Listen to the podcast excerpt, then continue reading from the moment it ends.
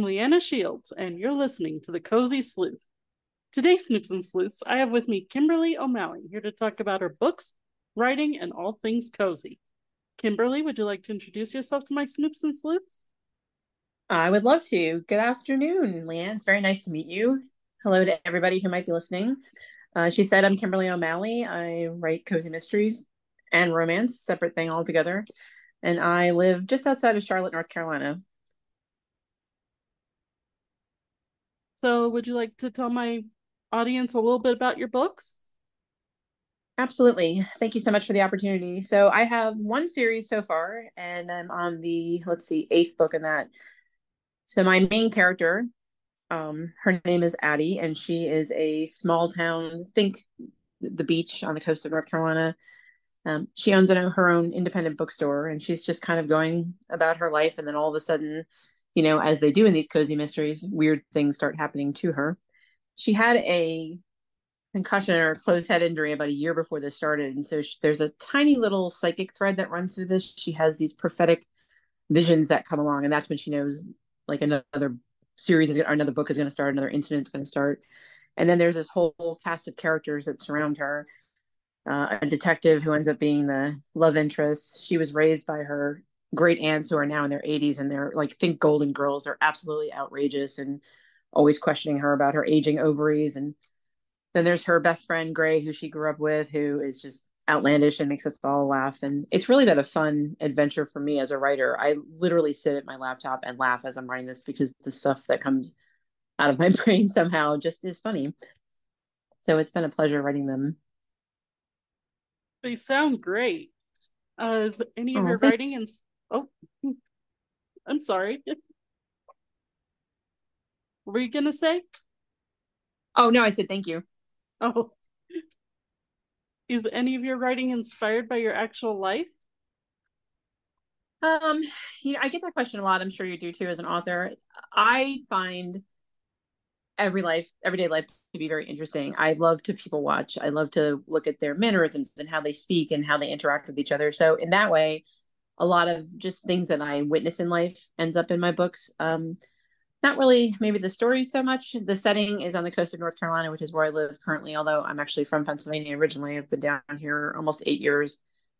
And it's kind of set on my in laws lived at the beach when we first moved here. So that whole area of Southport and Oak Island, which I love and we go to at least a couple times a year, it's sort of set there, even though it's it's a fictional town, but most of my writing is based on loosely, usually based on things in my life.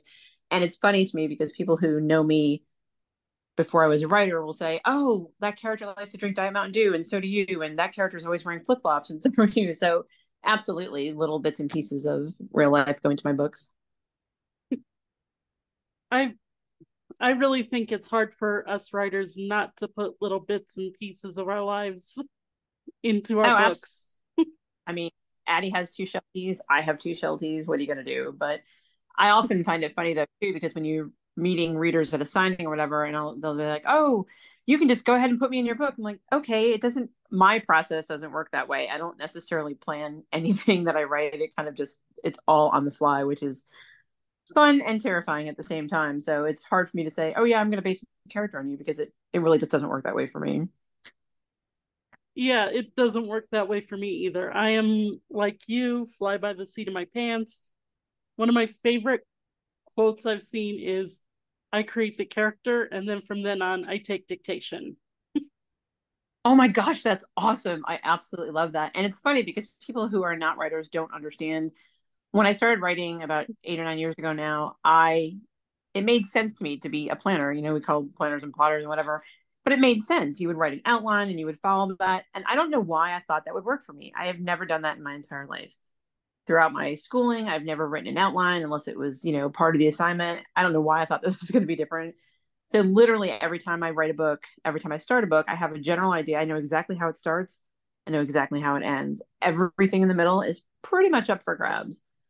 And every time I start one, I little panicky because I think, oh my gosh, what if this is the time it doesn't work? But you know, I've written 17 books so far, so that hasn't happened yet. Phew.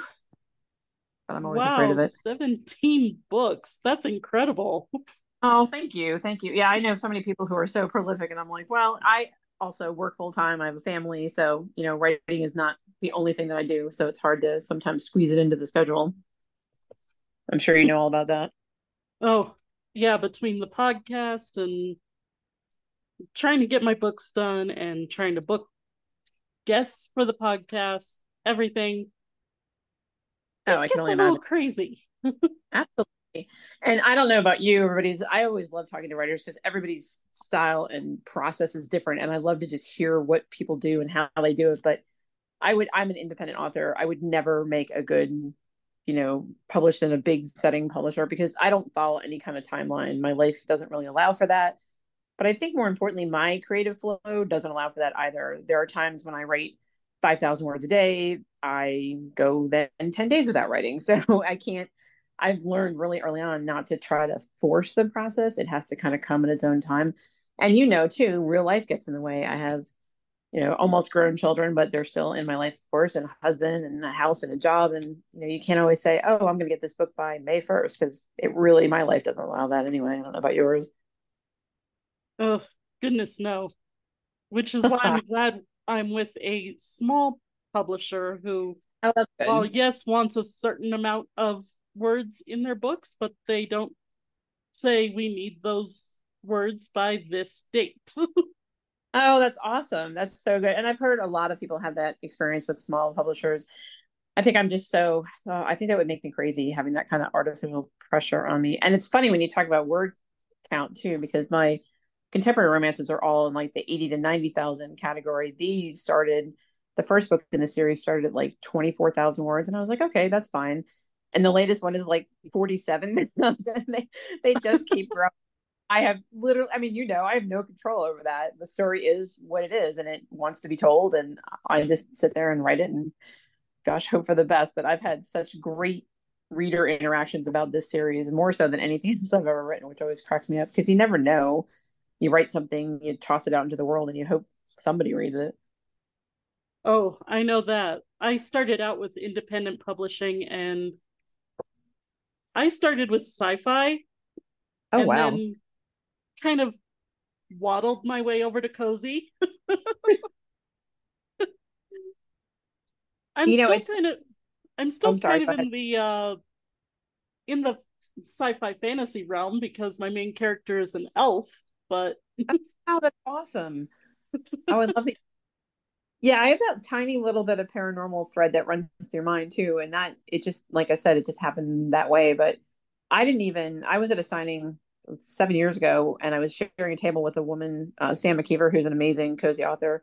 Happened to meet her at the signing in Nashville and I the entire weekend these books were just flying off the table. I'm like, wow, what's going on with cozy mysteries? I had no idea. I had read like one or two of them and I, you know, got the idea from there. And then it took a couple of years to actually get into that realm. But it's just really funny. I like writing different genres because they have different voices, so to speak, from me. So I find it very entertaining and, you know, intellectually stimulating to write different genres. Yeah, absolutely. And it's it's fun when I've always been passionate about cozy mysteries ever since I read the Cat Who series. Oh wow. And and then but like I said, I started with sci-fi. But then I worked over to steampunk and then 1920s steampunk and now finally these ah. cozy mysteries. You are very varied. Good for you. That's awesome.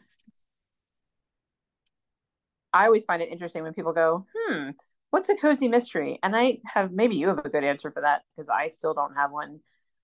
And I always say, well, remember Murder She Wrote, but that only works with like the you know 40s and above crowd. So it's like never have a good answer for that. I'm like, well, there's no blood, there's no gore, it's very clean, but it's fun.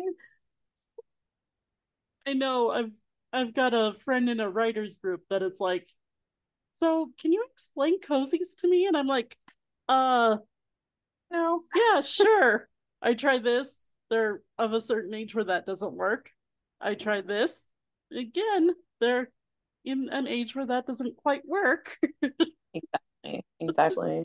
At least now, like the Hallmark Channel has all those the garage sale mysteries and that, so you can kind of refer to those for maybe a younger crowd. But I have never heard like a really great sort of pat answer for it, which is fine. I just kind of like fumble through it, but everybody's cozy mysteries are different too. Like mine have a lot of lot of humor in them, and that's kind of the I guess edge that I use in marketing for that because they are funny. They're funny to write. They're funny to read.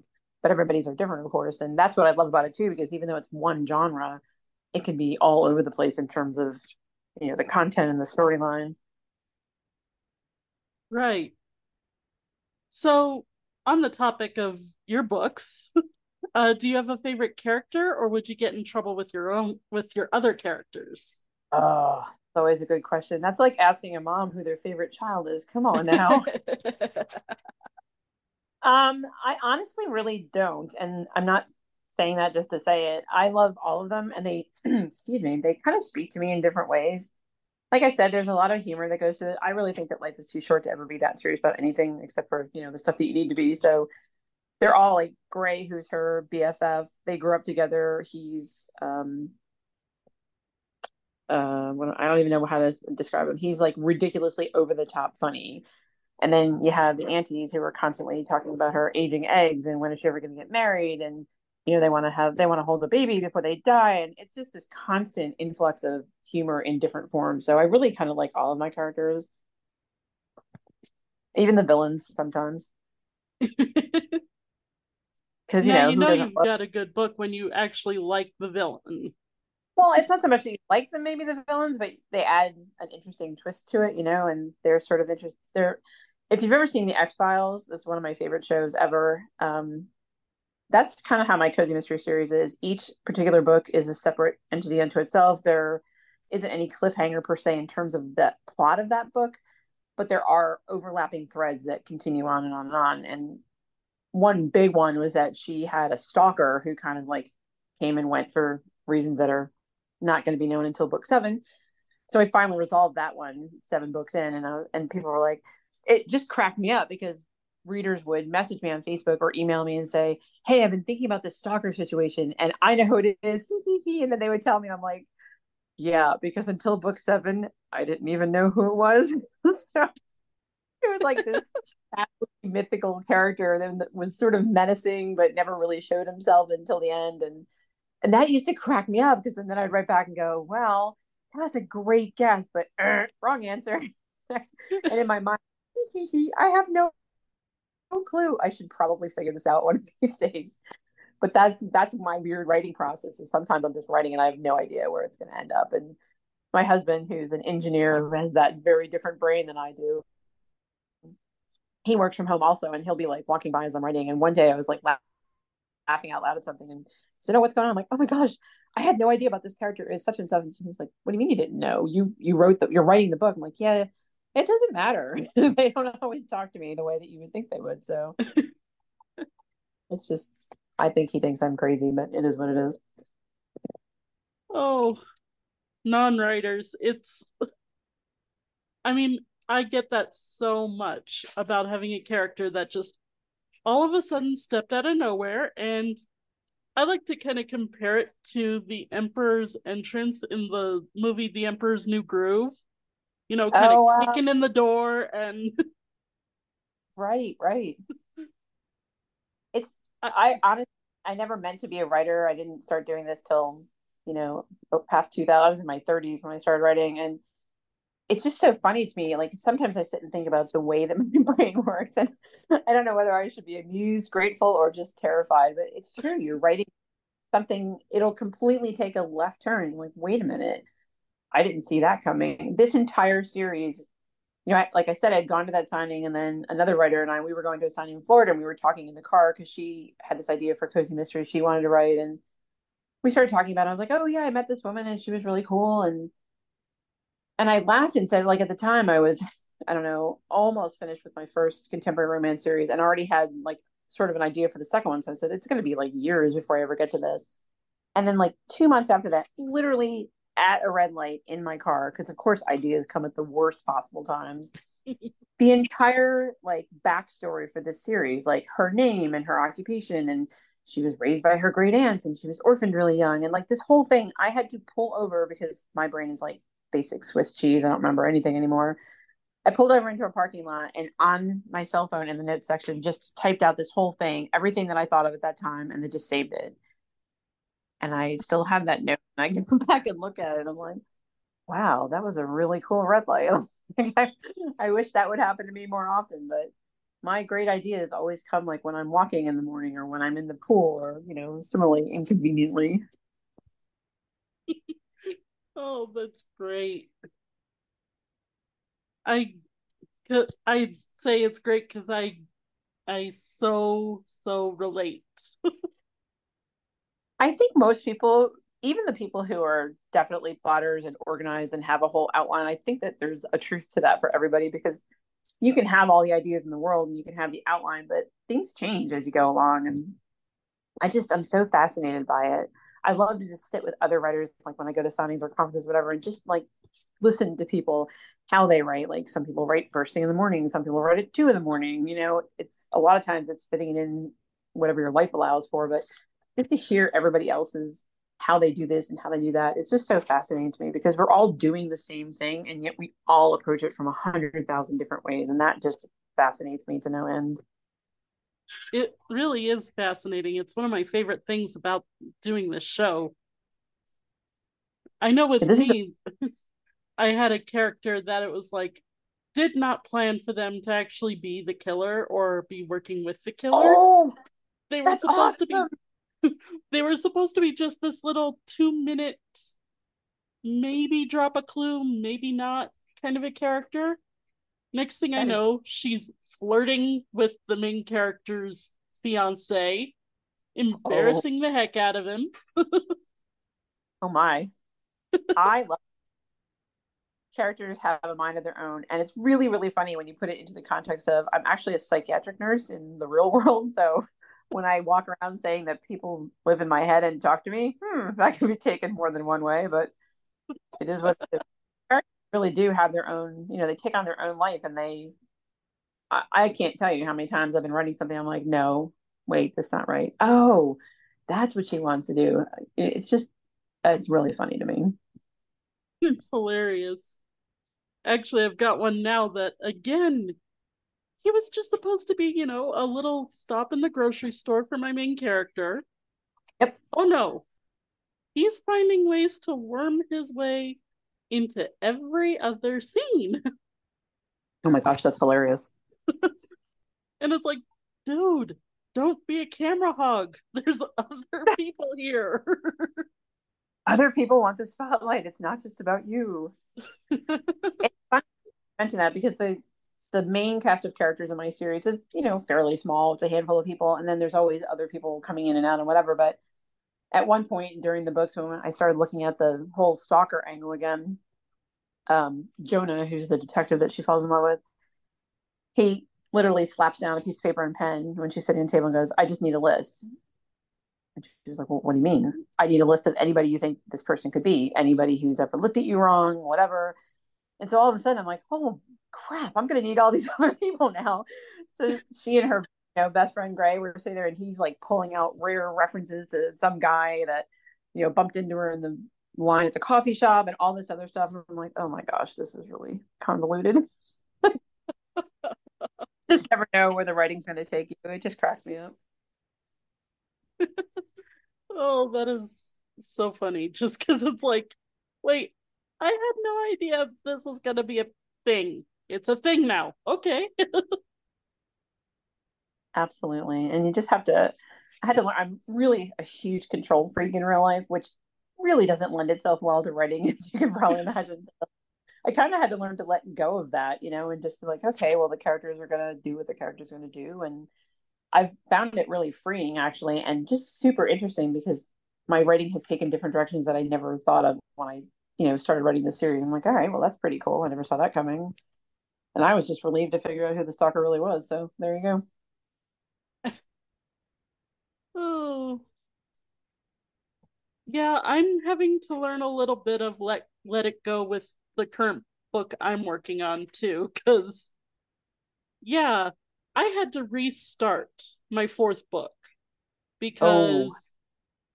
I really convoluted my mystery into a corner. Ouch. Yeah. Now the question: uh, Did you discover that yourself, or did somebody point that out to you, like an editor or something? um, it was kind of a weird thing of both. I was talking with a fellow writer in one of my writing groups, and all of a sudden I'm like, wait a minute.